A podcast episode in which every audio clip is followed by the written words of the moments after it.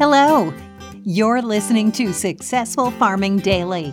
Here are three big things you need to know today. It's Tuesday, February 8th.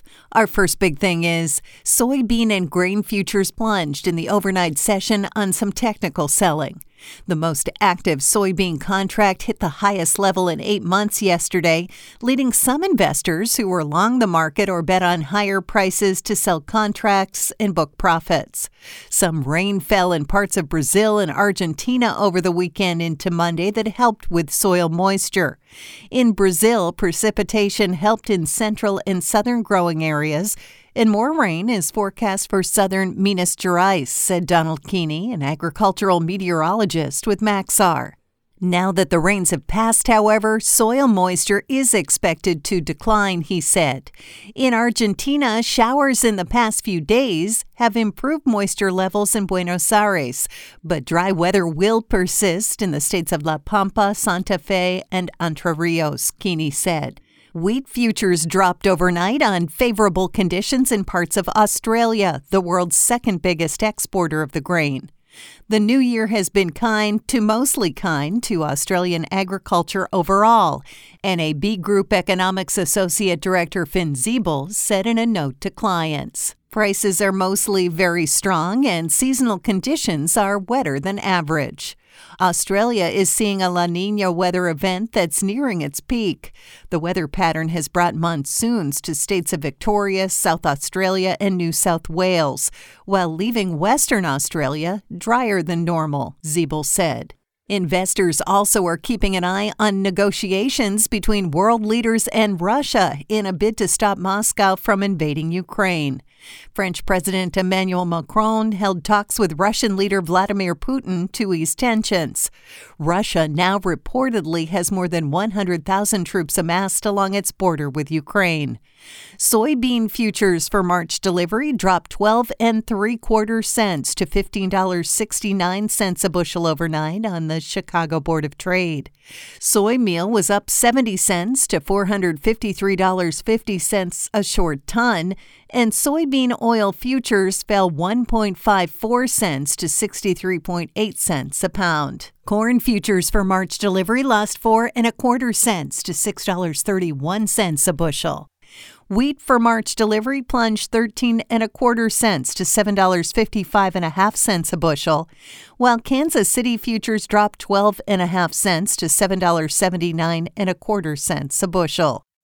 Next up, inspections of corn and wheat for overseas delivery rose week to week, while soybean assessments declined. Corn inspections in the seven days that ended on February 3rd totaled 1.05 million metric tons, up from 1.04 million tons the previous week, the U.S. Department of Agriculture said in a report. That's still well below the 1.59 million metric tons examined during the same week a year earlier. Wheat assessments last week were reported at 417,750 metric tons, up from 376,524 tons the previous week. The total was lower than the 485,545 tons inspected at the same point in 2021. Soybean inspections, meanwhile, dropped to 1.22 million metric tons from 1.42 million a week earlier and 1.91 million tons during the same week last year, the USDA said. Since the start of the marketing year on September 1st, the government has inspected 18.6 million metric tons of corn, down from the 21.6 million tons that were examined during the same time frame a year earlier, the government said. Soybean assessments since the beginning of September now stand at 37.6 million metric tons, down from 49.4 million tons during the same period last year. Wheat inspections since the start of the grains marketing year on June 1st are now at 14 million metric tons, down from 17.1 million assessed at this point a year ago, the USDA said in its report. And finally, red flag warnings have been issued for a narrow stretch of land from central South Dakota through eastern Nebraska into north central Kansas due to dry weather conditions, according to the National Weather Service. In eastern Nebraska, a warning will take effect at 11 a.m. and last until 6 p.m. tonight amid strong winds and low humidity, the NWS said in a report early this morning. Winds will be sustained from 20 to 30 miles an hour with gusts of up to 40 miles an hour, the agency said. Relative humidity is expected to fall as low as 23%.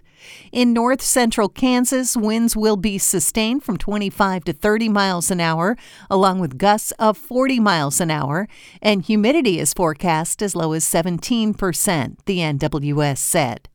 Wind advisories are in effect in much of the Dakotas this morning. In North Dakota, northwest winds are expected to gust up to 65 miles per hour today, the agency said. The high winds may blow down large trees and damage roofs, small outbuildings, and signs, the NWS said.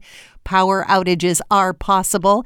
Travel could be difficult, especially for high profile vehicles. Strong winds can cause blowing dust, reduced and flying debris. Thanks for listening. Follow more news on agriculture.com.